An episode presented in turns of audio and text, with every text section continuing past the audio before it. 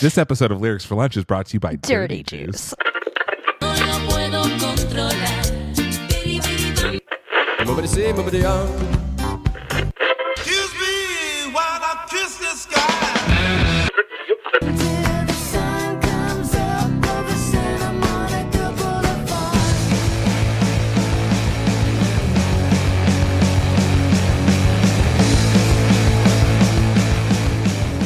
Hey, wait a minute, Chester. You're listening to Lyrics for Lunch.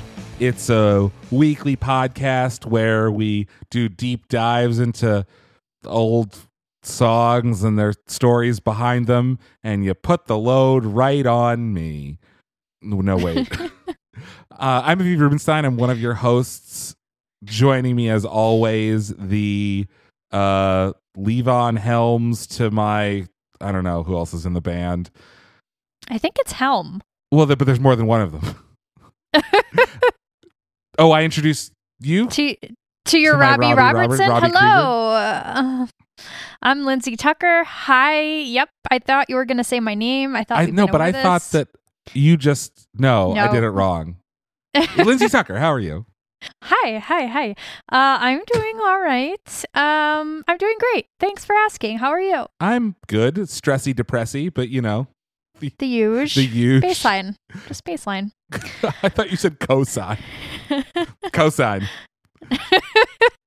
No. Um, all right. So, what are we here to talk about today? What are we here to talk about today? Wait a minute. Wait a minute, Chester. Uh, I think we had some mailbag I- from my cousin Todd Yeah, we have the some. fact checking department. yeah, we have some corrections department. We have some mailbag. So while you pull up your cousin Todd, she's don't my it like mom. Todd. this is from Amanda Kremers, who says, I'm on a right here, right now kick by Jesus Jones.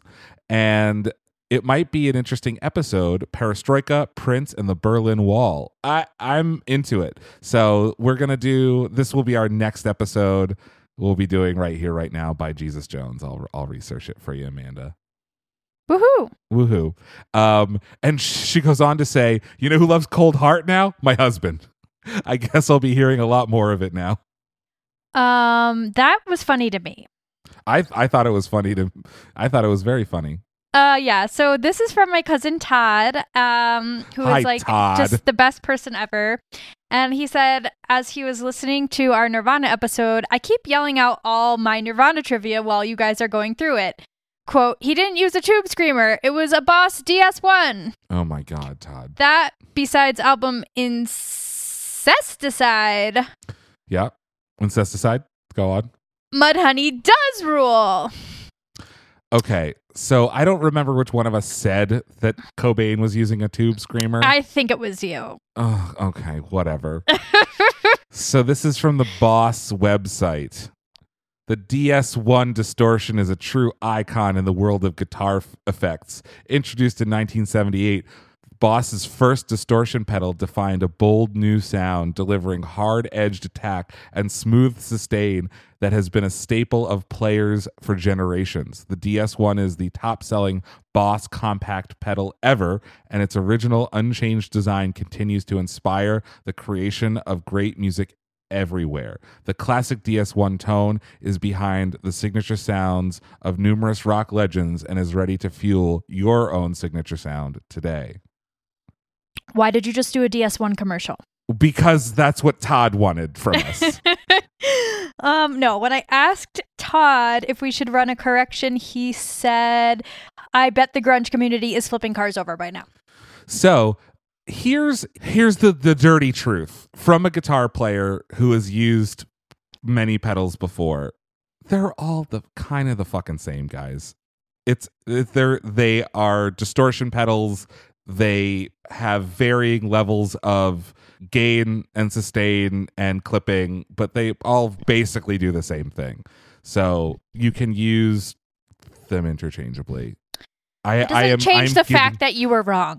I am giving everyone permission. I don't know if it was me even, but sure. Oh, okay. Yeah, I, yeah, I don't know. Be hilarious if it was me, but I don't. I just don't see myself bringing up the tube screamer for no reason So tubes without so proper research. The DS1 is technically an overdrive pedal, and a tube screamer mimics overdriven tubes. So like we're re- we're like really really getting into minutia here. But sh- okay, sure. I feel I like your reaction is rude. Well, she's not my mother, Todd. You're very defensive. Do you get that a lot, Todd? What about the Fox and the Hound? You're What about my the Fox best and friend, and you're mine too, Todd. Oh, and Todd we'll always be friends forever. Don't they become not forever. friends at the end? Yeah, it's really doesn't sad. doesn't the dog kill the fox? Um, I hope it's not murder. I don't remember the end. I just know it was sad. I think they like just see each other and go separate ways, and then a song plays. Uh, in, in funny, in both pieces of media that we're talking about, the character Todd dies. Oh, Jesus! Did you just Google that? No. I don't think Todd dies in the movie. Mm, Fox and the Hound. Google it. this is the lyrics for lunch, Fox and the Hound edition. hey, wait a minute, Chester. Does Todd die in the Fox and the Hound? Yes, in the novel. Oh, but not the Disney movie. So this is from the Fox and the Hound Wikipedia page. Excellent source. Todd finally drops dead of exhaustion, and Copper collapses on. Ch- Copper's like chasing him. So Todd drops dead of exhaustion, and Copper collapses on top of him, close to death himself. The master nurses Copper back to health, and both enjoy their new popularity. But after months of excitement over Copper's accomplishment, accomplishment dies down, the master is alone again and returns to drinking. Jesus, he goes into a nursing home, and he okay, this is very dark. and then he fucking oh my god i i like am literally not gonna read the end of the No, I have to you. know. Tell me. so the master is old now and considering living in a nursing home and so he can't take the dog to the nursing home and so he gets the shotgun off the wall and covers copper's eyes and copper licks his hand trustingly and Oh that's God. it Oh my god. Ew. i told you Well, I feel like you were threatening my cousin here, and No. now you've ruined Fox and the Hound for me. I'm so sorry. um, as for the movie, Longing looks, and they go their separate ways. I think so. Maybe. Hold on. They've run up a cliff. Todd, Todd, at the end of the movie, is seen sitting on a cliff watching his friend Copper from afar. As his Yeah. as Vixey, his lady fox, joins him because we gotta gotta be heteronormative with cartoon foxes. Totally. Manic Pixie Dream Fox. But Todd dies in Terminator 2. He gets stabbed by the knife hand. Knife hand. Knife Hand. Knife hand. What are we talking about this week, Lindsay? We're here today to talk about The Weight, which is a song by the band The Band. Uh huh. This is a song that you've told me you do not like. I don't care for it. And I, I- I don't. Can't wait to hear why. Um, I think it's less about the song itself and more about kind of like going to college in the mid 2000s and like go it's like it reminds me of like wagon wheel in that it's like Mhm. the the the acoustic guitar at a party thing like if i never hear wagon wheel again i will be the happiest pig in shit same kind of the same with the weight i don't think it is a good enough song to be the go-to song for every like douchebag with an acoustic guitar at a college party Sure. Also, Aviv doesn't drink, so he's True. never had like a drunken sing along to The Weight.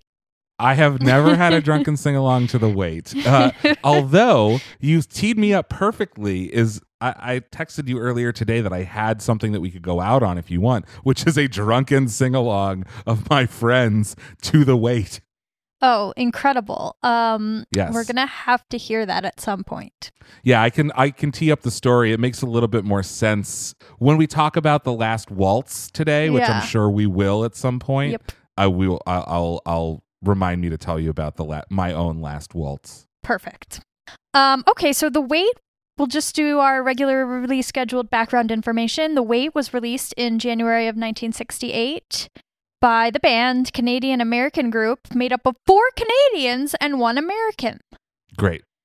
Do you know any of the founding members? Levon Helm. Yep. Robbie Robertson. Yep, the to- two that we've just, just told said. me. Is Neil Young in there? No. No. I bet you I will recognize the names, but I know that they were Bob Dylan's backing band. Correct. So Rick That's why they're the Danko, band. Garth Hudson, Richard Manuel, Robbie Robertson, and Levon Helm. And Nope, only knew Robbie Robertson and Levon Helm. uh, Levon Helm was the American. Great.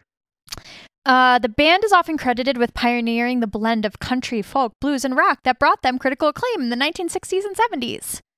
And The Weight has often appeared on top influential rock song lists, appearing in the past in the top 50 of Rolling Stone's greatest songs of all time list, which it has since been demoted. Uh, suck it. The weight. Get out of here. And when the band was inducted into the Canadian Music Hall of Fame, which is that the real Hall of Fame? In 1989. Yeah, Cana- 1989. it's like them, Rush. they performed the weight. So Sure. I was gonna ask you if you know how the band got famous, but you just jumped the gun. Sorry. Yes, they were Dylan's backing band, which is why they're called the band. It was Bob Dylan and the band. And then they just like went solo and started writing their own songs. Is that right? Incorrect. Oh, well, I'll go fuck myself then. The band started out as a backing group for rockabilly singer Ronnie Hawkins in the late Mm. 1950s before they toured as Bob Dylan's backing band. And they were not called the band yet. This is from NPR. The band generated mythic status from the start, crashing on the scene as Bob Dylan's anonymous but not for long backup band on his controversial and thrilling electrified tours of 1965 and 1966. The group emerged fully formed, capable of both intense and experimentalist noise and tight, basic rock and roll. This from Rolling Stone. They all met playing with Ronnie Hawkins, who hired them one by one until, after three years, they quit. They were playing at a nightclub in the seashore resort of Somers Point, New Jersey, when, in the summer of 1965, Dylan telephoned them. We had never heard of Bob Dylan, says drummer Levon Helm, who, as a sharecropper son from the South Arkansas Delta country, is the only American in the band. But he had heard of us, he said. Oh, okay. What a, uh, we didn't know Bob Dylan, but he sure knew us. he said, You want to play Hollywood Bowl? So we asked him who else was going to be on the show. And he said, Just us. The band's first album, which I think I mentioned came out in 1968, was called Music from Big Pink. The Weight Okay. is the fifth track on that album. Now, Big Pink, in actuality, was a ranch house the band lived in for $125 a month after Wow. they returned from Dylan's tour, when he had called them up to Woodstock to make a TV movie. It was in Woodstock, living in Big Pink, where they'd set up a home studio in the basement, that people started referring to them as the band. Like the Wrecking Crew, right? It was like a, a nickname for them first before it was like an actual band name? Yes. Question mark? Robbie Robertson told Rolling Stone, You know, for one thing, there aren't many bands around Woodstock, and our friends and neighbors just called us the band, and that's the way we think of ourselves. And then we just don't think a name means anything. It's gotten out of hand, the name thing. We don't want. the name We- Names are so pedestrian. we don't want to get into a fixed bag like that. what the fuck does that mean? I have no idea. So Robertson was 24 at the time of this interview, which was on the co- which was the cover story. this, this sounds like a 24 year old fucking Oh, interview, totally. Where he's like, oh, God, who needs a name? Yeah, so that quote from Robertson, who by the way is a Toronto native, came from the cover story of the August 1968 issue of Rolling Stone. For our listener, Sonia Missio, we know it's pronounced Toronto. What oh, I I said the T. You said the T. Might Drop be. the T. It's cleaner. It's cleaner. So this was back before cover lines went in and then out of fashion again. And so the cover line simply read report from Newport Folk Festival.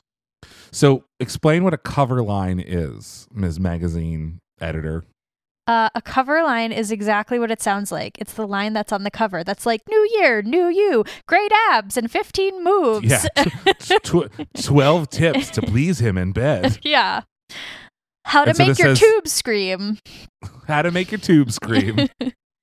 Um, so this said just report from Newport Folk Festival. Yeah, I sent you a link. Really just dry. yeah, you can click on it if you want to see it and tell us what you see So this is the cover of Rolling Stone from the 1968 in August. um, in August. And it is the five members of the band sitting on a bench that's meant for three people. And they're looking at a lake or and or maybe a river. or maybe a creek, river, and it says report from the Newport Folk Festival. But it's their The- backs. The the, band. it's just yeah. their backs. You can't see their Yeah. faces. Right. Which is kind of, I think, just like a play on the fact that they're just called the band, maybe. Yeah, yeah, anonymous. Yeah. Right. So their album wasn't a huge commercial success, even though they got the color cover of Rolling Stone. Um, it did, however, attract a cult following, which may be why they got the cover. According to NPR, music from Big Pink was embraced by musicians and critics and seen as the harbinger of a new kind of post psychedelic roots music. That album and their second, self titled The Band, which came out in 1969, were not big sellers, but gained huge respect from critics and musicians as the group built up a passionate fan following. In 1975, critic Greil Marcus described them in Mystery Train Images of America in Rock and Roll as committed to the very idea of America, complicated, dangerous, and alive. Their music gave us a sure sense that the country was richer than we had guessed, that it has possibility we were only beginning to perceive. Okay. That's that's a lot of pressure for one group, Group one of Canadians, Yeah. right? There's one American, but yes.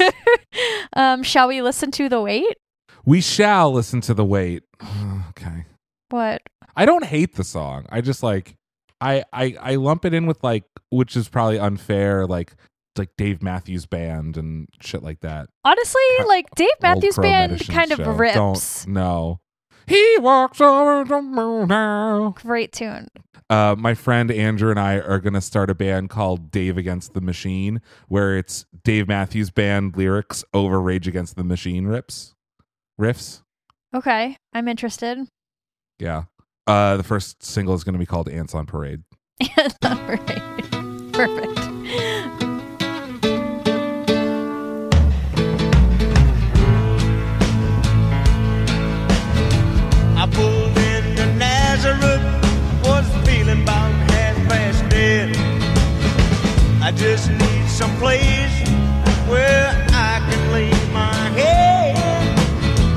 Hey, mister, can you tell me Where a man might find a bed? Yeah, it's just like a little kind of goofy. grinned and shook my It's fun. No was all he said.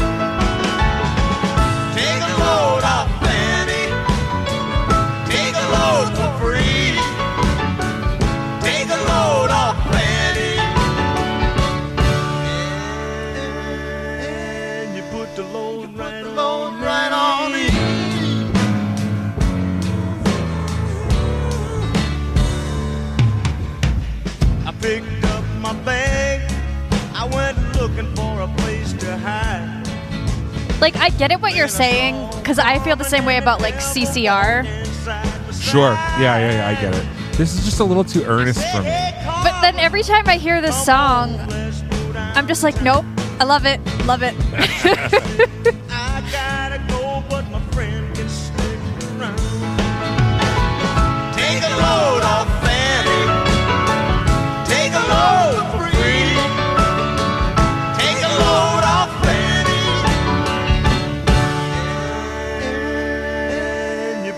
also have like a load right on me. kind of a some trouble with bands that are just like I rode a wagon train looking out the new west. Like, no, you didn't. You're Canadian.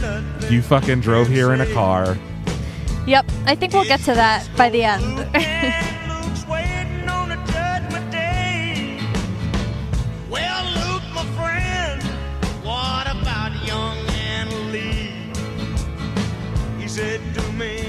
a favor, son, won't you stay and keep Anna Lee company? Take a load off Fanny.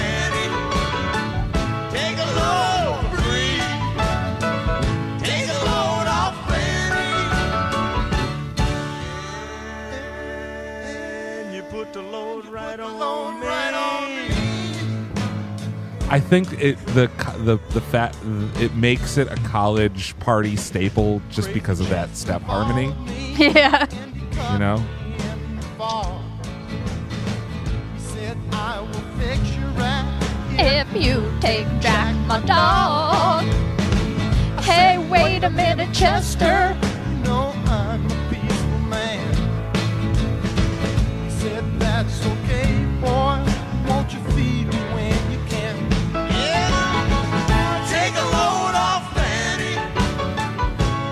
The fuck does this song mean? We're gonna find out. Take a load off. I'm like I'm like on the edge of my seat because it has always been a total nonsense song to me. Put the load right on, right on me. I'm gonna take you on a roller coaster from nonsense to poetry and back again. Okay, Can't, cannot wait.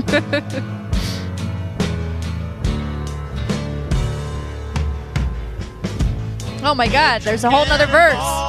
Yeah, this is also my problem with it. There are five verses. My bag is sinking low. And I do believe it's time. This is why I thought the song was like 90 minutes long. She's the only one. who sent me here with the It's weird that these are like 24 year olds. They sound old as shit. Well, because they're pretending, right? It's like But do you know any 24 year olds that could just like throw their voice and sound like like a hundred? Yeah, like yeah, this? yeah. Okay, let me take you back in time here to 2009 Okay. in Boston, and everyone's like, "I want to be a folk singer." Oh sure. Like, like I played with bands that just like pretended to be like. I grew up in a trash can in Alabama. And I'm like, no, you are from fucking Connecticut. Connecticut. Okay. Okay. We did it. We did it. So we did it, and we are going to talk about what the song is about. I think maybe we have to do a dramatic reading first. Yeah. Do we need, need to do the accents?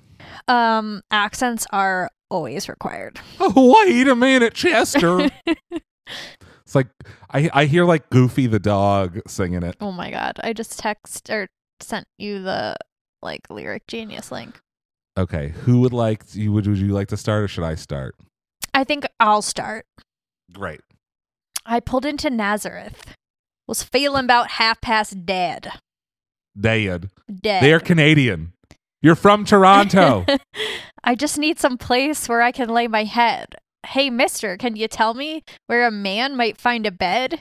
He just grinned and shook my hand. I thought it was shook his head. Who I knows? thought so too, actually. And no was all he said. Take a load off Fanny. Okay. Okay. okay. We know. it's not Annie, it's Fanny. So, like, Also for for our British listeners, Fanny means vagina. Up until a few months ago, I thought the chorus was Take a Load Off Annie. I remember I texted you and I found out. Yep, Fanny. Like, I Um, thought but- it was Annie, as in Little Orphan. You thought that they were literally referring to little orphan Annie? no. like, oh man, she should sit down because she's been working She's so been hard. It's a hard knock much. life Tap for her. dancing with Daddy Warbucks. We're gonna get mailbag. It is this is um one of those mind blowers. It is take a load off Fanny, but Fanny means vagina, and load can mean a, just a bunch of jizz. So- Literally, I literally wrote that this is so much less adorable and endearing to me now that we're taking a load off of someone named Fanny because now this is just no, we're taking a load bathroom off talk. of we're taking a load off of someone's fanny. exactly. This is trash. Ah. take a load off Fanny. Take a load for free. Take a load off Fanny. And and and you put the load right on me. So this is about like cum swapping. Totes. Why am I the dirty one today? I mean, I don't know. You just took your dirty juice. Uh, it's my dirty. Mmm. this episode of Lyrics for Lunch is brought to you by Dirty, juice. Available. I picked up my five I picked up I picked up my bag. I went looking for a place to hide when I saw Carmen and the devil walking side by Okay, side. Okay, pause. Another misheard lyric. I thought it was karma and the devil. I, did, I Which didn't. is I've better- never gone this far. Way better juxtaposition, in my opinion. But uh, go ahead. I'm sure we'll talk about who Carmen is, but we sure. might. Go ahead. Hey, I said, "Hey Carmen, come on, let's go downtown." And she said, "I gotta go, but my friend (parentheses the devil) Yeah. can stick around." Correct. Take a load off Fanny. Take a load for free. Take a load off Fanny. And, and, and you put the load, put the load right on me. Oh Jesus! Go down, Miss Moses. There's nothing you can say. It's just old Lukey, and Luke's waiting on Judgment Day. Well, Luke, my friend, oh. what about young Anna Lee? Okay, see? Why might someone think it's Annie if they're just saying young Anna Lee? Maybe that's her name and she goes by Annie. How cute. But no. He said, Do me a favor, son. Won't you stay and keep Anna Lee company? Stay and keep Anna Lee company. Take a load off, Fanny. Take a load for free.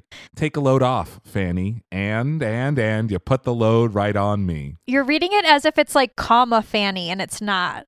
I, but I, I'm just doing it specifically so you can hear the Fanny. Okay. Which is horrible. Please stop saying Fanny. Uh, Crazy Chester followed me and he caught me in the fog. He said, I'll fix your rack if you take Jack, my dog. I said, Wait a minute, Chester. You know I'm a peaceful man. What does that mean? Also, one He- of my questions. He said, That's okay, boy. Won't you feed him when you can? So I was go- specifically googling this because this has always bothered me. Like, is is he talking about dog murder? And this, this, this episode has a lot of dog murder in it already. Right. But, like, what? This song is total nonsense. Then we're taking the loads off of Fanny, Once again, and then catch a cannonball. Now to take me down the line. My bag is sinking low, and I do believe it's time to is get this about his testicles? Yes. to get back to Miss Fanny. You know, she's the only one who sent me here with her regards for everyone. All right. I'm begging I'm begging of you to explain to me what the song means. Okay. You are in so much luck. Thank you. Okay. So, the weight tells a story of a guy who visits Nazareth, right? Yeah, Nazareth like like comma Jesus of. Incorrect. Nazareth, Pennsylvania. Yes, where the Yeah. Martin Guitar Factory is, and where my cousin Todd worked for many years. She's not my mother, Todd. Little fun fact the rock group Nazareth got their name from the opening line Went Down to Nazareth, was feeling God about half it. past dead. Okay. Nazareth is best known for, I think, Love Stinks. Love stinks. Yeah, yeah. The Mutants at Table 9. Yeah, yeah. Um, Except for that guy. Mutants at Table 9. Sideburn Lady. So, yeah, there are many interpretations of the meaning of the song, but band member Robbie Robertson says that he wrote it one day while noodling on his guitar while he was trying to come up for songs for music from Big Pink. He looked inside his 1951 Martin His soul. yeah. He looked inside his 1951 Martin D28 acoustic guitar and he saw the Martin imprint that said, crafted in Nazareth, Pennsylvania. God damn it. He said in the documentary, Once We Were Brothers, colon Robbie Robertson in the band, the name of the town spurred memories of a journey he had made from his native Canada down to the Mississippi Delta when he was 16 years old. Oh my god. he thought of all the characters he met on that trip. And Why in the his fuck mind, are you doing this to me? in his mind, heard voices singing what would become the song's chorus. Here's Robertson to Rolling Stone in 1969. I just Nazareth is, it. is just a few uh few miles away from Bethlehem, Pennsylvania, by the way. Correct. Yeah. I just wrote it. It's just one of those things. I thought of a couple of words that led to a couple more, and the next thing I knew, I wrote the song. The song was the only song on Music from Big Pink that we never did rehearse. We just figured that it was a simple song, and when it came up, we gave it a try and we recorded it three or four times. We said, that's fine. Maybe we'll use it. We didn't even know if we were going to use it, and it turned out to be the album. Hmm. Sounds a little too good to be true, but Um uh, no, it it sounds exactly like what the song sounds like. the song sounds like an unrehearsed jam with gibberish lyrics. uh, all right. Who- uh, there was there was like a listener who's like Aviv hates on shit too much. He, it's been a while, and I am s- I'm so anti this hater today. I did hate juice. So the narrator goes to Nazareth and he's beating all these people and he calls them out by name because he's Mhm. asked by somebody named Fanny to visit several people, possibly her friends. But what is the load that? So, okay. so according to Songfacts, the weight that is his load are all of these strange people that he promised he would check in on. So this is like my name is Earl the song. Like Fanny gives him a list and he's like, "Whoa, this list is a lot of fucking people I got to talk to. Crazy Chester, Carmen and the Devil, and and uh, it's too much, Fanny. It's too much. Got to take a load off. Basically, and like he can't find a bed, right? So the characters in the song Crazy Chester, Luke, Anna Lee are allegedly based on friends of the band. In Levon Helm's Okay. autobiography, This Wheels on Fire, Levon Helm and the story of the band, Helm writes, We had two or three tunes or pieces of tunes, and the weight was one I would work on. Robbie had that bit about going down to Nazareth, Pennsylvania, where the Martin Guitar Factory is at. The song is full of our favorite characters. So I'm going to continue with this quote from Helm, and then we're going to talk about who these people actually are slash were. Great. Quote Helm. Luke was Jimmy Ray Paulman. Young Anna Lee was Anna Lee Williams from Turkey Scratch.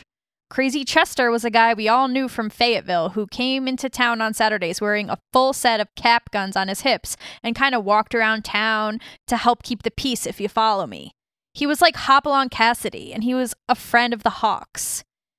Ronnie, of Ronnie and the Hawks, Ronnie whatever and the Hawks, Ronnie would always check with Crazy Chester to make sure there wasn't any trouble around town, and Chester would reassure him that everything was peaceable and not to worry because he was on the case. Two big cap guns he wore, plus a toupee. Uh, so so we got we have Chester. The real Chester seems like a uh, you know a little development. There's something wrong emotionally or developmentally, and he's just like a guy around town who like wears cap guns, and they're like just just keeping the peace, ma'am. And you're like, okay, you're an adult with cap guns on. That's what we're talking about here. Correct. And um, we're going to hear from Robertson later about Crazy Chester, and it's going to be uh, even different. Okay. And so, yep, there was also Carmen and the Devil, Miss Moses, and Fanny, a name that just seemed to fit the picture. I believe she looked a lot like Caledonia. What? Yeah, we'll get to that. We recorded the song maybe four times. We weren't really sure it was going to be on the album, but people really liked it. Rick, Richard, and I would switch the verses around among us, and we all sang the chorus Put the load right on me. Okay, so who are these people? Jimmy Ray Paulman. You know who that is? No. Rockabilly guitarist and singer, also known as Jimmy Luke. That's cool. Born in Like Arkansas, Jimmy Luke was an early guitarist for Harold Jenkins, aka Conway Twitty's, the Oh. Rockhousers, and Ronnie Hawkins and the Hawks. He's also a songwriter and singer. He wrote the song I Need Your Lovin', recorded by Conway Twitty in 1957. You want to hear a little clippy? Sure. Baby, I need your I know, not that one. Oh, okay. That one's better. Love, love, give me some lovin', baby. Love, love, give me some lovin', baby. Give me some love. I need your lovin', give me some hug. Okay. Listeners, by the way, this is uh, only playing in my right earphone, so I'll try to balance it in the final mix when I edit this, but it's not my fault. It's it's the song itself. It's playing in both my ears. Oh, is it? Yeah. It's bouncing back and forth, right, right back. Oh yeah, yeah. It's it, it's like ping ponging, which I don't think is on purpose. Okay, great. Deaf and colorblind. Deaf and colorblind and face blind. What is face blind? It's proto prosopagnosia. It's I can't recognize people's faces. You can't recognize people's faces? I have a lot of trouble recognizing people's faces. So, like, if I saw you out somewhere, you would be like, "Who?" I would recognize you, but if you changed your hair or your glasses, I would have trouble. Okay, wacko. So that was Conway Twitty performing uh, the song that Luke wrote. Now this is Luke singing the song "Be Mine" in 1960. Okay. Jimmy Luke Paulman. Mhm. Be mine. Be mine, I know the song. be mine. So that's Luke, old Lukey. Don't give your love. All, all these fucking people sound like Elvis to me. I thought they did too. All right, so Anna Lee Williams was born and raised in the Delta in Turkey Scratch near Marvell, Phillips County, Arkansas. Marvell. Turkey Scratch, Arkansas. She was a childhood neighbor and close, lifelong friend of Levon Helm. According to Mental Floss, she would home cook southern staples like cornbread and fried green tomatoes whenever Helm came to visit her. Okay. Okay, so then we have Fanny, who, quote, looked a lot like Caledonia, mm, present day Scotland. Like, I don't know what this means. and they've spelled it C A L A D O N I A, which is like not how you spell Caledonia anyway. There's an Urban Dictionary entry from September 2019 that has Caledonia but spelled the right way as a girl who is so beautiful and cool. She's kind and gentle, but also strong and determined. She's generous and calm, What? but also can definitely have a shit ton of fun. You definitely want to party with her. Jeff, oh my god, watch out, here comes Caledonia. She's so fucking sexy. Dave, yeah, I know. She was at Kaylee's party. She's so fun. We're doing we're doing it. We're doing that. I thought that that's what it says. Just So- fucking reading it. Caledonia is the personification of spring and Scotland. Okay, but th- So- it's spelled with an E, right? C A L E. Yes, yeah, yeah. The A is the A is fucking me up. But there's a picture from the British Museum of Caledonia with an E. Because isn't Caledonia present day Scotland? Like it just used to be called that. Yeah, but the like the the I don't want to call it like the patron saint, but the like the personification of Scotland is is Caledonia. Also, the personification seems like of spring. Okay, I mean, sure. That's like a weird pull, though. To get back to Miss Fanny, you know she's the only one. So Fanny looks like Scotland. Yep. Okay. and she's so much fun. Uh, to but catch you gotta a take a load off. Yeah, just gotta catch the cannonball. Catch Gotta the catch 'em cannonball. the line "catch a cannonball" now to take me down the line refers to a train. There was no real cannonball, according to song facts, except in legend. It was popularized in the song from the 1800s called the Wabash Cannonball. And it was mentioned in some blues songs of the early 1900s, including the original version of CC Rider. Okay, I need you to say this all again, but make it make sense. Why doesn't that make sense? None of it. None Okay, of it. So, Cannonball is apparently a legendary train that was mm-hmm. popularized in some 1800 song called the Wabash, Wabash, W A? B A S H, Cannonball. and then, like, some other blues songs in the early 1900s name dropped it, including the original version of a song called CC Rider. I don't know what CC Rider is. Okay, well, let's listen to it. So when you're catching the cannonball, you're catching the train. Yes. 310 to Yuma. Is a cannonball? I don't know. You're just naming trains. yeah. the Darjeeling Limited. Oh, it's Disco Elvis.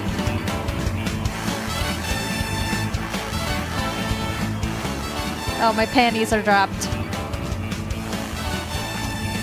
We all know you don't wear underwear. I'm actually not wearing underwear right now. Uh, do I have your permission to cut that out or keep that in the show? Whatever you want. See, TC Rider. It's like a train song. Sounds. Yep. See. Oh. like a train, sharp like a razor. that. Black people on stage with Elvis. Look at that. How about it? This is like drugged out Elvis. They're playing this like 20 BPM too fast.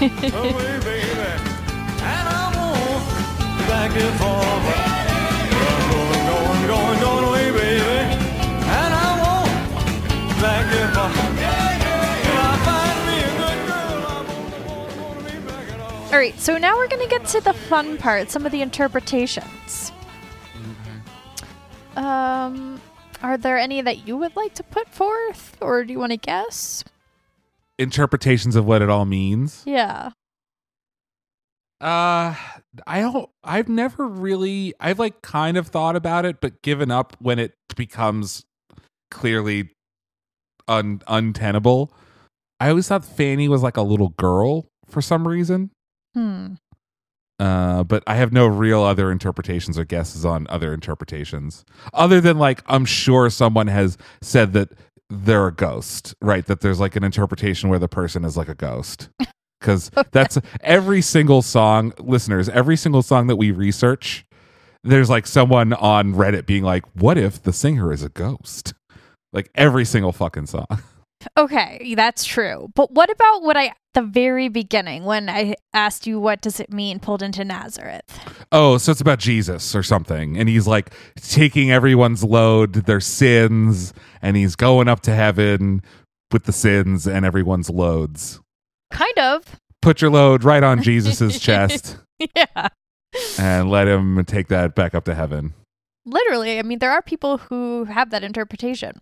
Who just like are they're they're they think the song is about jizzing on Jesus. no, about like Jesus unburdening Yeah, all yeah, of yeah. humanity, Of right? course. Right, sure. But Robertson was a fan of European art films in the late 1960s. Whomst among us. And he says he was influenced by the work of Spanish surrealist filmmaker Louis Buñuel. Buñuel. Buñuel. Buñuel, yeah. Look, I looked it up. The discreet charm of the bourgeoisie. Buñuel's surrealistic imagery was often used as commentary on religion, particularly Catholicism. Uh-huh. So, trivia! What films mentions the death of Buñuel at a dinner gathering? What film mentions the death of Buñuel at a dinner gathering? Just Louis don't Buñuel. Google it. I'm not going to Google it. I would never. Titanic? Do they talk about Louis Buñuel dying? I I just figured that every answer that you do is Titanic. um, I don't know. There's a Talking Heads t shirt. In the movie, yes. there's a Talking Heads T-shirt in the movie. And a sexy peach! Oh, oh, uh, call me by your name. They probably, yeah, they likely do mention Louis Buñuel's death because they're all artsy fartsy and shit. Correct. Yeah. Okay. Sure. Makes sense because the the uh, director is like a European guy. I went down a whole rabbit hole listening to interviews of him talking about Call Me By Your Name, Call Me By Your Name when I was researching this. It was a whole of thing. of the of the director talking about Call Me by Your Name. oh, yeah. Explaining like Do- what what the World War II monument meant in the scene and why there was distance between them and why the song started playing at this exact moment. It was I was really down the rabbit hole Do we know what Robbie Robertson thinks about Call Me by Your Name? we don't. He probably hasn't made any comments on it. Because he is dead. He's actually not. He's not dead. No. Oh, good on you, Robbie. Here's what Robbie Robertson said in the sleeve notes of the band anthology To Kingdom Come. Uh, Buñuel, as Aviv calls it, did so many films on the impossibility of sainthood. People trying to be good in Viridiana Nazarene. People trying to do their thing. In The Weight, it's the same thing. People like Buñuel would make films that had these religious connotations to them, but it wasn't necessarily a religious meaning. In Buñuel, there were these people trying to be good, and it's impossible to be good. In The Weight, it was this very simple thing. Someone says, Listen, would you do me this favor? When you get there, will you say hello to somebody, or will you give somebody this, or will you pick up one of those for me? Oh, you're going to Nazareth? That's where the Martin Guitar Factory is. Do me a favor when you're there. This is what it's all about. So the guy goes, Uh, one thing leads to another, and it's like, holy shit, what's this turned into? I've only come here to say hello for somebody, and I've got myself in this incredible predicament. I'm. It was very Buñuelish to me at the time. give me a second before I Ex- implode. absolutely fucking what? Okay. So sure, maybe. Okay, I guess. Bo- and Buñuel did a movie called Nazarene. He also did a short film called Carmen and the De- uh, it's not it's not called Carmen and the Devil, but it's called Carmen. Uh okay. Um I mean, I don't know how I feel about this. Right, because before it was like, "Mm, I just wrote it. We just made it up. yeah, Al Alhazard Balthazar is uh, a Robert Bresson film. That's the that's the thing that I was trying to think of because that is about a mule, okay. like a donkey, yeah. that like be like becomes the like famous donkey in the town and like and like it's like the Forrest Gump of donkeys, right? Like he like meets everybody in the town or whatever. And so The like Forrest Gump of a- donkeys. Amazing. yeah. and like it's like about the devil and shit. I don't know. Uh it's like of the same uh era of filmmaking. And so I was thinking like maybe he is the donkey in in this scenario, but it's not the not the same fucking filmmaker. So I don't know what he's fucking talking about. Belle de Jour is very good though. It is. That's a Buñuel film. And it's very good. It is very good. It's about a housewife who uh, is bored and becomes like a like a sex worker, just just for her kicks. Is bored. Oh, I thought you said born. No, bored. So she's she's Catherine Deneuve plays like a housewife, and her husband is never around, and so she becomes like a high class hooker to like just like get her kicks during the day. It's pretty Sweet. Sounds fun. Yeah, I watched it in film school So we're gonna do some other interpretations. This this these are coming from because I'm not buying this one. Shmoop. Yeah, right? This is from Shmoop. Yeah. Okay. All right. I picked up my bag. I went looking for a place to hide. When I saw Wait, who's Shmoop? it's just a website. Shmoop. If there's a website called Shmoop, Yeah, I thought you've referenced it before. bullshit. I really thought you did. Shmoop. Yeah, Shmoop. Like go- like Goop, but for music. I think it's like uh, study guides for music. Shmoop, homework help and study guides for students. Holy shit. Shmoop. Yeah. This week's episode brought to you by Shmoop. All right, so Shmoop is breaking down the lyrics here, and we've got I picked up my bag, I went looking for a place to hide when I saw Carmen and the devil walking side by side. Okay. All right, so quick uh Shmoop does this quick thought, deep thought. So Okay. quick thought. These lines suggest temptation. Carmen, one of opera's most unforgettable characters, is synonymous with seduction and its Yeah. disastrous consequences. Okay, deep thought. George Bizet's 1875 opera Carmen. Carmen is a beautiful gypsy cigarette girl who seduces Don Jose. Completely undone by Carmen's charms, the formerly noble and duty minded Don Jose neglects his duty, draws his sword on a superior officer, deserts his unit, and, of course, eventually kills Carmen. Of course. So I buy this because this is the the opera is based on a novella by Prosper Mérimée. Um, it's also called Carmen, and that was turned into a 1926 film that Louis Buñuel assistant directed. Oh, interesting. Yeah, so there is a connection. Great. I love this. Yeah. Okay. So, in other words, Carmen is temptation, a fitting companion for the devil, and a dangerous obstacle for the traveler trying to complete the errand he has undertaken for Miss Fanny. This I all this I totally buy. Uh, and then Shmoop just says something that we kind of already covered here. Robbie Robertson is clearly aware of all the meaning attached to the name Carmen, but Levon Helm wrote that all of the song's characters were drawn from real life friends and acquaintances. Yeah, but I mean like they changed the names or are using nicknames. Right. So you know, yeah. The choice of inclusion could be the meaning behind it or whatever. I you know, I, I think both can be kind of true. I agree. All right, go down, Miss Moses. There's nothing you can say. It's just old Luke, and Luke's waiting on the judgment day. So go down Moses is like a thing that people say, right? It's a song, which Oh, it is? Like like let my people go? actually, yes, it is Let My People Go. Oh, okay. So, quick thought this might refer to the African American spiritual song Go Down Moses, or it might refer to William Faulkner's novel Go Down, comma, Moses. Or it might refer to another real life character drawn from band members past, blah, blah, blah. Okay, deep thought. This line offers yet another of these teasing references to cultural icons, yet, at least according to Levon Helm, it's actually referring to real people from the band's past. Luke was Jimmy Ray Luke Paulman, mocked by his friends for being incredibly slow and therefore waiting on the judgment day. Miss Moses, according to some, was another of the Arkansas characters who is important to add living texture to the song, but once again, it's hard to believe that Robertson was unaware of the cultural button he would push with the line. After all, the man like surrealist filmmaker Louis Buñuel. um yeah, I think it's like a like a Wizard of Oz thing where he's casting the characters that he knows in real life as these Yeah.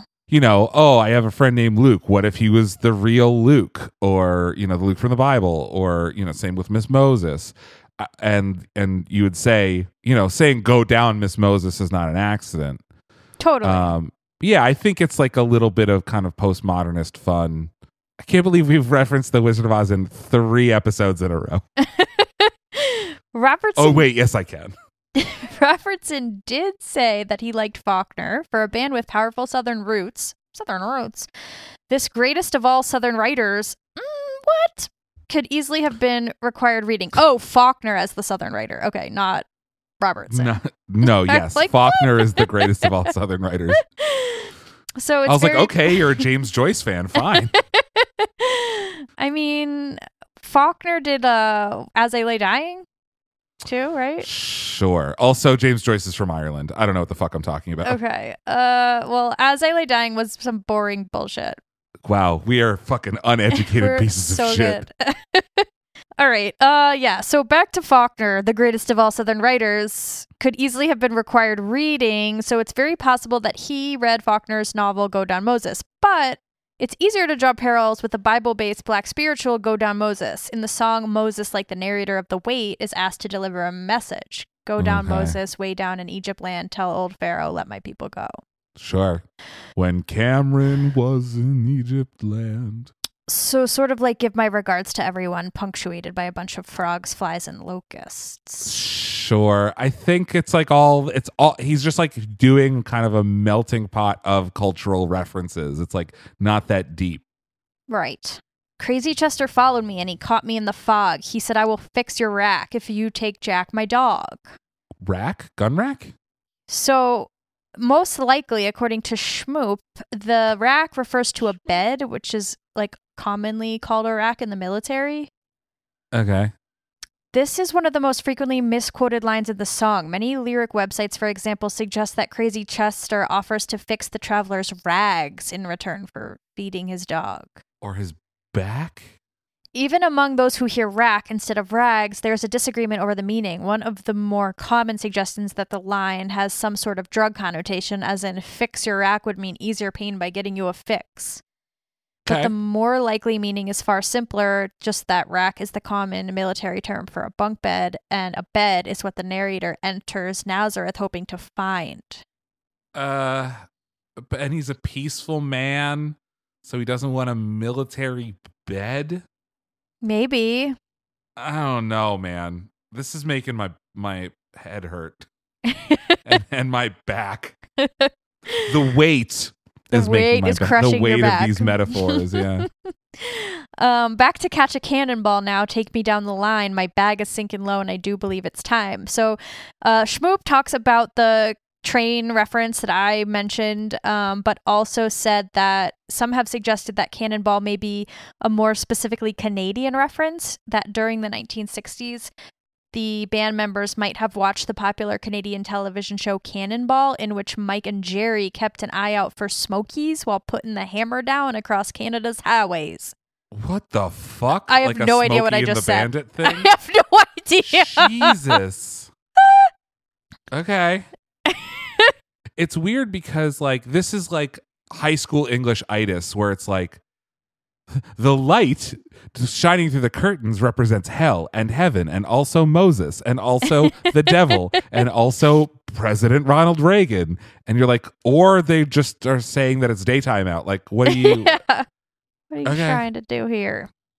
So, uh, it's kind of similar to what you're actually describing right now. Singers like Mavis Staples' performances have been described as like more overtly religious, and I'm not sure why. well cuz she's like a gospel singer Yeah, but I don't, there's nothing about her rendition that's no it's just that it sounds gospel different. and so they're like well it must be religious Robertson told the Wall Street Journal in 2016 that Staples is his favorite version. sure And the band later played the song with Staples for the last waltz, which you want to tell us what the last waltz is? Yeah, so the last waltz is the last quote unquote performance of the band, and it was a concert on Thanksgiving Day of 1972 or three, and it was filmed six, and it was filmed and it was filmed for a documentary by Martin Scorsese, and so it is one of Scorsese's like early documentaries, and it's just a concert film, and it's basically it's considered one of the best concert films ever. Um, I I like Stop Making Sense better, um, but uh, it's it's a big concert. It's like a three hour concert, and they bring up all of their friends to do songs, including Bob Dylan and Joni Mitchell and Neil Young. And there's like a thing about the DVD release of the movie where they had to digitally remove all of the cocaine that was on Bob Dylan's nose or something. Really? Yeah, like Bob Dylan is fucked up. um, they also bring out Van Morrison, bunch of people. It's crazy. It's like a really long concert, in- interspersed with like interviews from the band. Yeah.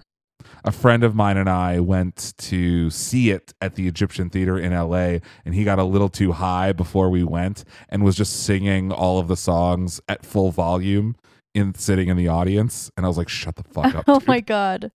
High on weed? Yeah. How old are you? This was in 2014 or 2013. Okay. So I w- he's a year older than me. So he was 20, 28. Okay. Anyway. Irrelevant. We're not that we're not friends anymore. It's fine. Being in the last waltz was the most beautiful thing that ever happened to the Staples singers, Mavis Staples told Rolling Stone in 2015. I still can't get off stage without doing the weight. So I saw Mavis Staples do the weight at Newport Folk Festival. I'm not sure if it's the year that you were there. I think it was probably 2012 because I was there in f- 2011. yeah. feel like it was like a Levon Helm uh memoriam thing. And he died when I was living in. LA. Yeah. Okay, so that was 2012, 2013. the year after. Okay. Well, do you want to hear the Staples version? Sure. Staples. We got that.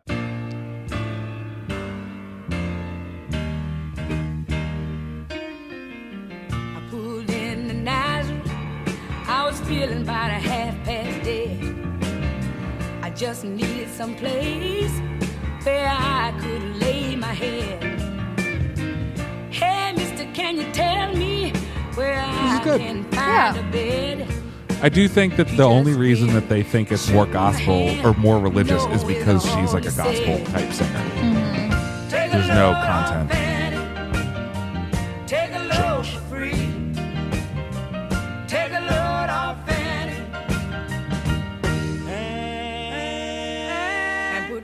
The load right on me. Aviv, you're going to tell us a story about the last waltz, right? Yes, and it relates to the weight and and and so and not I about your friend getting stoned. It's ne- well, maybe a little. Um, so it's a it's. I, I had mentioned earlier that like this is the song that dr- that's drunk or stoned dudes played at parties in college, and I don't mean that figuratively. So um, there was, you know, I was in a college band, and so there was like a bit of a scene um that was the center of which was this band called Forrest Henderson and the four members of Forrest Henderson are still very good friends of mine but they broke up in August August 7th 2010 when their lead singer Billy moved to California um, to get his PhD and so they did a last waltz of Forrest Henderson at the greatest venue in Boston which is called Great Great Scott. RIP. And so they played for like 90 minutes, which is a really long time uh, to play. Uh, my band played, and another one of our friends' bands played, and they ended with The Weight. Sick. So, yeah. You can listen to. You actually can't. So, The Last Waltz of Forrest Henderson is available on Bandcamp, but they did not include The Weight because of copyright reasons. But I have it, and we can maybe Oh. listen to a little bit of it underneath my little story. Yeah, that'd be awesome. Yeah. All right. So in 2016, Robertson did an interview with Marc Myers of the Wall Street Journal. And we have some new slash conflicting information in this interview. Uh, this always happens with these old 70s guys. They just like decide to change the story. Yeah. They're like, let me tell you, when I had to walk down the street. Yeah. That's a perfect perfect impression. Absolutely nailed it. Uh, okay, so he said that when he like saw the Made in Nazareth stamp on his guitar, uh, yeah, it brought to mind Buñuel's film Nazarene, which quote unlocked a lot of stuff in my head. I just knew I wanted characters to unload their burden on the song's main character in each verse. The guy in my song starts by asking the first person he sees in Nazareth about a place to stay a night, a biblical concept. Oh, shut the. F- well, okay. I'll buy it. I'll buy it. No, this is probably where I will. Because Nazareth, there's no room at the inn. Mm-hmm. Wasn't that Bethlehem, though? No, that was Nazareth. Nazareth. No, wait. Mhm. Mm, Mm, where's the three wise men from? the three wise men are from elsewhere. That's because they, they traveled. but they had to travel to Bethlehem for the census, and that's why there was no room at the inn because he's a Nazarene. So they weren't in Nazareth because then she would have just popped him out at home, right? You're the Catholic here. I am. I was never a Catholic. I was made to be Presbyterian, but. Mm, so Robertson also said the image of Carmen and the devil walking side by side was borrowed from Ingmar Bergman. Mm-hmm. Seventh seal. Ingmar Bergman's The Seventh Seal, yeah, and the famous chess game with death. So, you want to tell us a little bit about The Seventh Seal? Yeah, so The Seventh Seal is a movie by Ingmar Bergman about a guy played by Max von Sydow who he's like a knight and Yeah. he gets into a chess match with death. It's like one of the greatest movies ever made. You can see it parodied in Bill and Ted's Bogus Journey where they think they play Battleship with death. Oh, really funny. Yeah, or Connect 4 or something. And why is he? Why did he challenge death to a chess match for his life? because death was gonna take him and so he just like it's like basically the plot of uh the devil went down to georgia but with chess instead of fiddling When he came back from whatever like conquest he was crusade on, yeah the it was the bubonic plague, right? oh so it's like a metaphor for the plague that that de- death is gonna take him because he's got the plague Yeah. I uh sure I, I don't remember that part of it but that tracks Okay. Uh, great. Thank you for teaching us about films. seventh seal and bill and ted's bogus journey Noted. And uh, a quick plug for The Last Action Hero, which is a 1993 John McTiernan movie starring Arnold Schwarzenegger. Mm. Are you familiar with this movie? Uh, no, absolutely not. Okay, go with me on this journey for a second. So, The Last Action Hero, 1993, written by Shane Black, directed by John McTiernan, and it's about this little boy who is obsessed with a Arnold Schwarzenegger type action hero named Arnold Schwarzenegger, but his big Wait, action, the yep. action hero's named Arnold Schwarzenegger. Yeah, yeah, it's like the real world, right? Arnold Schwarzenegger is a human being in this world, but in the world he plays this character named Jack Slater, and it's like a super cop sort of deal. And uh and so Jack Slater 4 is coming out and his friend who owns a movie theater, like an old dilapidated movie theater gives him like a magic ticket. And so he goes into the Jack Slater movie and has to help him navigate uh the plot of the movie and like escape but at one point the bad guy played by Charles Dance from Game of Thrones makes like he he gets a hold of the ticket and discovers that he can bring other movie villains out of their movies into the real world and so he goes into the seventh seal and brings death out Oh, um and death is played by Gandalf himself no way.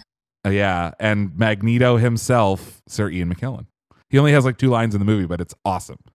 It, the the movie is in, like incredibly good and like flopped at the box office for some reason, but I love I absolutely adore that movie. What's it called? The Last Action Hero. Did it influence any of your films that you wrote? Any of my films? Yeah, Maybe. maybe. There's like a gag in it where the kid is trying to prove to Jack Slater, the character within the movie, that he is in a movie. And so they go to a video store and he shows him a poster of Terminator 2 and it's Stallone in Terminator 2. And Schwarzenegger's like, it's his best role. Fucking love that movie. Oh, it it actually did. It actually did influence my one of my movies. yeah. Tell us. So when Slater and the kid, whose name I forget, come out into the real world, one of the things that Slater is confused about is that in the real world you have to reload guns because in action movies you just shoot guns and they don't ever run out of bullets, right? sure. And so I am always in any movie I'm ever writing that has a gun in it, I am very very conscious, always very conscious of how many bullets are in each gun. Ooh, how many? Yeah. How many bullets are in each gun? uh well some are six shooters so six but i wrote a western where like the economy of bullets is very very important and so the character is like counting how many bullets she has left Hmm. And we're back to the Wizard of Oz. and we're back to the wizard of oz and weirdly terminator 2 my two favorite movies So this is Robertson in 2016. I wrote The Weight in late 1967 in a house I was renting in Woodstock, New York. All of us in the band had been living up there while playing and recording the basement tapes with Bob Dylan. We played at a pink house in nearby West Saugerties that we called Big Pink. Socrates. Okay, sure. Okay, this is also direct contradiction to the Rolling Stone article from 1968 that said they lived in Big Pink. Yeah, I don't know. Whatever. Yeah. I mean, I agree, but like, I think uh, this might maybe just is me picking apart his words. Like they played Yeah, it I- there where I they th- lived. right. Because then he says, prior to moving to Woodstock, I lived at the Chelsea Hotel in New York. Poet Gregory Corso, who was staying there, urged me to check out the Gotham Book Mart on West 47th Street. The bookshop was a dusty, funky place owned by Fanny Steloff Shut the fuck up. that sold used and new books. After looking around, I found that the store also stocked movie scripts. I loved film and had long wondered how plot elements in a film fit together. These scripts were like blueprints. You can take my class, Robbie. the script that punched me between the eyes was Ingmar Bergman's screenplay for his 1957 movie The Seventh Seal and Louis Buñuel's scripts for Nazarín and Viridiana, which examine the impossibility of sainthood, also captivated me. Up in Woodstock in 67, images from all these scripts were stirring around in my head. The band was just finishing up with Bob, and we had already written enough songs for music from Big Pink, but I wanted one more as a fallback just in case. Our drummer and lead singer, Levon Helm, had just returned after spending nearly two years away from the music business. I wanted to write a song that Levon could sing better than anyone in the world. Shut. Shut up. One night in Woodstock, upstairs in my house, in a workspace next to my bedroom, I picked up my 1951 Martin D28 acoustic guitar to write a song. I turned the guitar around and looked in the sound hole. There, I saw a label that said, Nazareth, Pennsylvania, the town where Martin was based. For some reason, seeing the word Nazareth unlocked a lot of stuff in my head from Nazarín and those other film scripts. Once I had a few chords written, I sang, Pulled into Nazareth, was feeling how half past dead. I didn't have any grand story planned. I don't even know where the melody came from or the chord structure. As for the words, I just knew I wanted characters to unload their burdens on the song's main character in each verse. The guy in my song starts by asking the first person he sees in Nazar- Nazareth about a place to stay.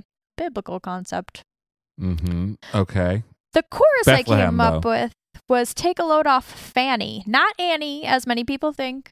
I'm not sure I had the Gotham's owner in mind when I used Fanny, but her name was certainly buried back there in my imagination. Fanny just felt rhythmic. Take a load off and put it right on me. Also, So we're talking about a load of books. pure Buñuel. Once you lend a hand and assume someone else's burden, you're involved. Hmm. Uh, Was James Cameron inspired by Buñuel too? For for what movie? Terminator Two. You jump, I jump. Okay, relax. I'm involved now. Uh, no, because Louis Buñuel wasn't making films in 1914 when the Titanic sank. because the dialogue is perfect documentary. Mm-hmm. And Chippewa Falls doesn't exist either, or the lake. Neither did the Santa Monica roller coaster. Uh, yeah, the on the Santa Monica Piers. Jack's. See, we're Jack's back to the Jack's a ghost. it's always someone's a fucking ghost. Back to the Myers interview with Robertson. Carmen and the Devil walking side by side is from the Seventh Seal. Okay, so we already knew that. And the song words came of. to me. I wrote them on my portable typewriter. I got used to typing lyrics from Bob. I never saw him write anything with a pen or pencil. He'd make little corrections on his type pages, but everything he wrote initially went through his typewriter. There was no magic to this process. It was just that Bob knew how to type. He had taken typing in school. Crazy Chester was based on someone I saw in Fayetteville, Arkansas, Fayetteville, Arkansas when I was 16. There was this guy in a wheelchair who was kind of nuts. He'd roll into the town square, and when the girls went by, he'd call out, Hoocha, baby, hoocha. It was like a tick. Hoocha baby hoocha. Chester stuck in my head. The only major change I made in the entire song was the name of Chester's dog. Originally, I named the dog Hamlet after bassist Rick Danko's dog at Big Pink. I changed it to Jack because Hamlet didn't sing right. When the band got together to rehearse at Big Pink in late 67, I had a basic chord structure, a melody and words. I taught that to everybody. At some point during rehearsals, I stumbled across Levon adjusting his drum heads and the sounds they made. I had him loosen the heads so when he hit them, the sound would slide another to another tonality. Yeah, it sounds like he's banging on trash cans. But he literally said they never rehearsed it, or one of them said that. I think I think that it's like rehearsal recording like they're they're doing both. Like they played it four times, they Sure. learned the song, are they rehearsing? What a, what the fuck ever, Okay. man. The only tricky part came at the end of each chorus when I wanted the guys to sing, and, and, and you put the load right on me. The harmony parts took a few minutes for everyone to feel. A few minutes. Uh it's a quarter note. You're on one, I'm on two, he's on three, done. Done. Before we performed with the Staples for the Last Waltz documentary in 76, Pop Staples asked me, Robbie, what's this song actually about? I said, Pops, you know as well as I do. He looked at me, laughed, and said, Go down, Moses. Let my people go. As we performed, Pops sang by sliding to the notes, and his daughter's voices slid right behind his. That was beautiful. It was like doing God's work. And maybe that's what motivated the song in the first place. Okay. So, Big Pink charted at number 30 in the US, while The Weight only reached number 63. At the time, other artists had more success with covering The Weight. Versions by Aretha Franklin hit 17 in the US in April of 1969, and that had uh, Duane Allman on the guitar. And the Sick. Supremes with The Temptations uh, hit 46 in US in September 1969. Three other people besides the band were charting on the same song at the same time. Diana Ross and the Supremes with the Temptations album, from which the single was taken, reached number two. And Wow. Aretha Franklin's album Soul 69 reached number 15. So ultimately, the band wasn't really solely responsible for The Weight becoming such an epic classic. Yeah, and we had talked a little bit about this with our like folk song episode with um Hallelujah, which is like a good song, especially of this era, Like especially yeah, especially if you're like coming from Bob Dylan, who like tried to make this happen with all of his songs. It's like it should feel like it has existed forever, Hmm. and and that you know to to varying effect, this does that. Right. There's over a hundred covers have been performed and recorded, including the Grateful Dead, the Allman Brothers, Bruce Springsteen, John Denver, Cassandra Wilson, the Black Crowes, Joe Cocker, Miranda Lambert, Weezer, and many, many, many more. Weezer, Yep. no, thank you. Uh, the Weight was also featured on the soundtrack of the Peter Fonda Dennis Hopper film Easy Rider in 1969. But then the band wouldn't let them use the song for the soundtrack, like that they sold in the store, you know? And so they re recorded it. Someone else re recorded it. And then that soundtrack went to number six in October of 1969. And it was on the chart for 41 weeks. Yep. And and that's that's largely due to Steppenwolf, right? Born to be Wild is like Great, the opening yeah. track to that. Okay, so we've talked pretty extensively about The Last Waltz, uh, the 1978 documentary that lovingly captured the band's final concert. And why were you like allegedly final concert? Oh, because they like people do reunion shows all the time. Gotcha. According to NPR, Scorsese's film framed the project as more Robertson's band than interdependent whole, which all became a bit much for drummer Levon Helm, who in his 1993 book, This Wheel's on Fire, blamed Robertson for the band's breakup and accused him of taking credit for songs that should have been shared. This wheel is on fire. I want I I I want credit for for waiting because I wanted to do that for the entire paragraph. so proud of you. Thank you. So, as the chief credited songwriter, Robertson made more money than the ba- his bandmates. So there was some bad blood there. I mean, the Helm Sure. Robertson band, uh, bad blood, like went on forever until Helm died. But Robertson went and visited him in the hospital. And by Robertson's account, by the mid 70s, every member of the group was struggling with drugs or alcohol or both, and they were no longer getting along. That tracks. So yeah, Helm died in 2012, only a few months after winning the Grammy for Best Americana Album, and a month after losing a lawsuit against BBDO Worldwide Inc. that he'd filed in 2004 over commercial use of the song "The Weights" in a Cingular Wireless, which is now AT&T, ad. Oof. We don't make we didn't make that song to be a fucking jingle. It was just a complete damn sellout of the band, its reputation, its music, just as much disrespect as you could pour on Richard and Rick's tombstones. I wonder. So, did Robertson okay this, or was it like the record label? It know? was it was the label because they had it in like the contract that they could use it for commercial use. Same thing happened with Aretha. That's why Aretha never got paid for fucking anything. Messed up stuff. Yeah. So, yeah, a month after losing this lawsuit, Helm dies. Bassist Rick Danko died in 1999, and Richard Manuel died by suicide in 1986. Jesus. So, Robertson and organist Garth Hudson are the only surviving members of the band. Um, all right, so you never liked the song. No. I gotta say, I think I like it less now. Good. If anything, this whole experiment taught me that, like, some things are meant to be understood and some things are just better enjoyed. Yeah, vibes, right? Yeah, and there's just too much back and forth. It means nothing. It means something. It's go down Moses. It's surrealism. Like, when you were 24, did you really write this like that?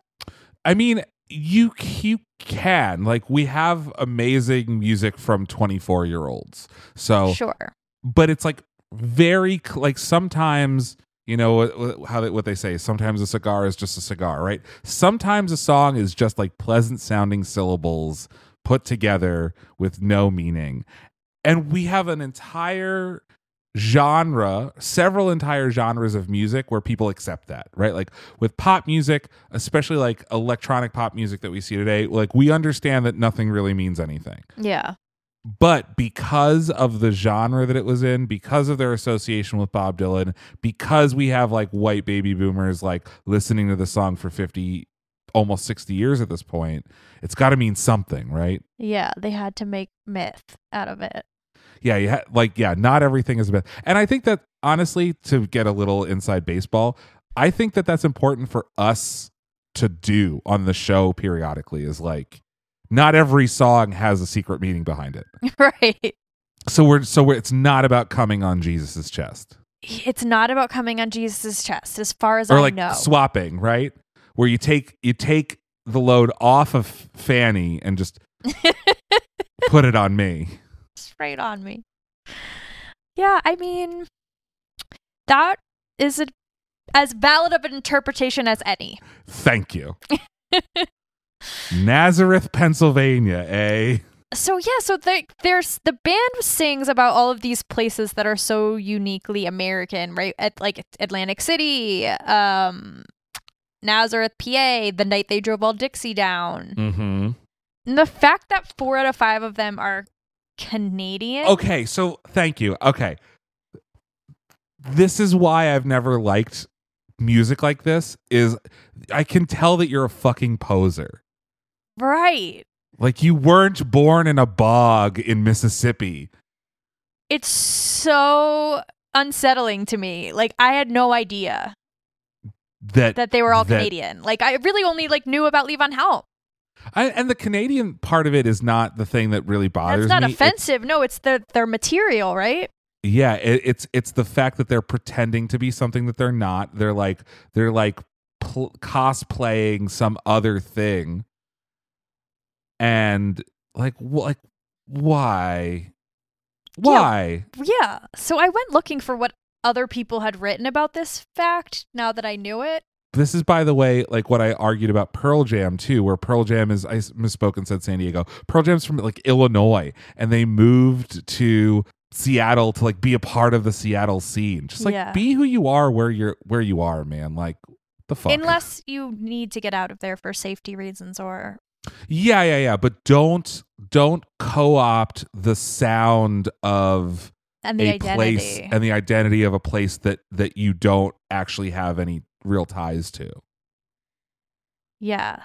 Agreed. So like if I started playing like Irish jig music, that would be a little disingenuous because I'm not Irish. if like especially if all your lyrics were just like about Seamus O'Callahan went to the pub. Yeah, yeah, like this little town. I don't know. So this is from the New Yorker, which provides an opposing view. Sure.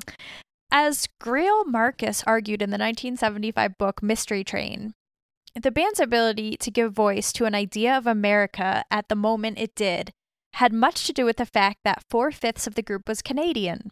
They had come here by choice, after all. They had fallen in love with the music. First, as they sought it out on the radio and on records, later, as they learned to play it, and wonder of wonders, define it. Yet it was Helm, raised in Elaine, Arkansas, who gave these Canadian vagabonds a real foothold in the South American culture to which South, yeah, Southern oh, American, Oh, yeah. not South American, but yeah. a real foothold in the They're southern playing flamenco. a real foothold in the Southern American culture to which they were drawn. Robertson's mixture of outsider naivete and enthusiasm was a necessary part of writing one of the band's most enduring songs, The Lost Cause Lament, The Night They Drove Old Dixie Down, in such a way that it might be heard today, unlike so many other neo Confederate rock songs, as performative and ob- observational rather than explicitly political. When he set out to write it, he reports in Testimony, which is his memoir that he wrote that I haven't mentioned yet. He had to go to the library to look up Civil War history. See, this is I don't like this. Right? It's a little weird. It was a song of the South once removed. Its brilliance is complicated and tenuous, and in the wrong hands, it fails completely, as when Joan Baez recorded an oddly upbeat and mindless version of it in 1971. Okay, I kind of like her version, but sure. When Helm sang it, he made it sound much older than it was, as if it had been written in 1869 rather than 1969. These for all I mean, I understand their point of view. Yeah. It just like is exactly the the things that I that bump up against me. Right. His truth in that vocal could tear your heart out, Robertson writes of Helm's performance of the song during the last waltz show. It took me back to when I first wrote that song, wanting to come up with something that Levon could sing better than anyone in the world. Hmm, where have we heard that before? Oh, shut the fuck up, Robbie Robertson. this desire was the band. so I so so I think I can fi- kind of put put my perspective into f- a finer detail, which is that like for me, music is very confessional and it is Mhm. very personal. And to find out that we are making stuff up and we're not, we're singing about things that are inauthentic to our own experiences feels like I'm being marketed to and like I'm, I'm being cheated or lied to through the music, which like makes me angry Yeah. and that that that does not that is like intellectual and my dislike for the song is also emotional i just like don't like it as like a you know because like there are there are bands that do this and i'm like well but shit's catchy you know And like they did live in America then, right? So if you were like writing about LA, it's like, okay, well, that is your experience now. F- like, but not Yeah. necessarily the night they don't drove write about Dixie fucking down. dixie don't write Yeah. about being a good old boy yeah, exactly. Because why because you think it makes you cooler or more marketable or Because they were hanging out with Dylan too much. but dylan didn't write like this But he, you know, co opted standards or, Mm. you I know? see. And he so he so Dylan did it better, right? Because Dylan told stories, fictional stories, but was like truer to kind of the the theme or the the truth of the emotion, or you know, the making it personal without it being exactly about him or something. I don't know. I, it doesn't bother me when Dylan does this at all. Interesting. I'm a hypocrite. What what can I say? okay, so uh, ever since Bette Midler sang One for My Baby and One More for the Road to Johnny Carson in 1992, it's become a tradition for a concluding late night show to be sent off with a song. Are you fucking kidding me?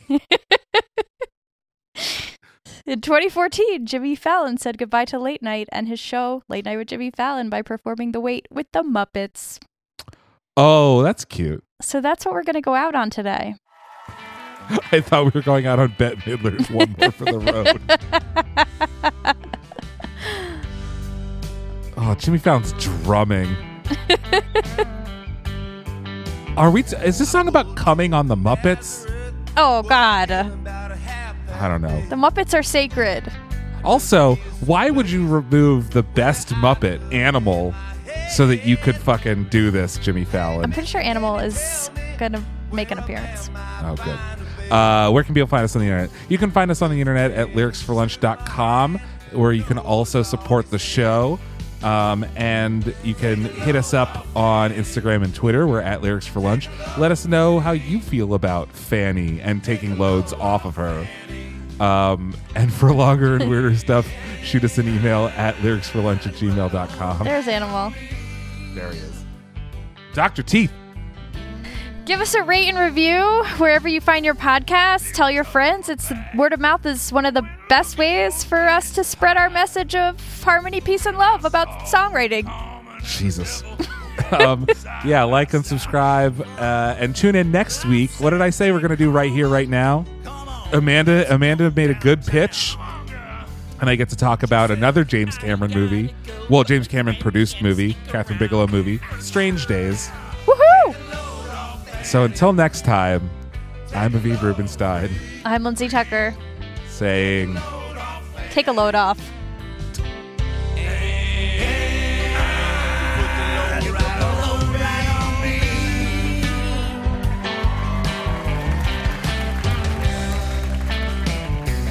Go down, Miss Moses. There's nothing that you can say. It's just old Luke, waiting on Judgment Day. Well, Luke, my friend, what about young Anna Lee? He said, Do me a favor, son. Won't you stay and keep Anna Lee company? Yeah. Take a load off, Fanny. Take a load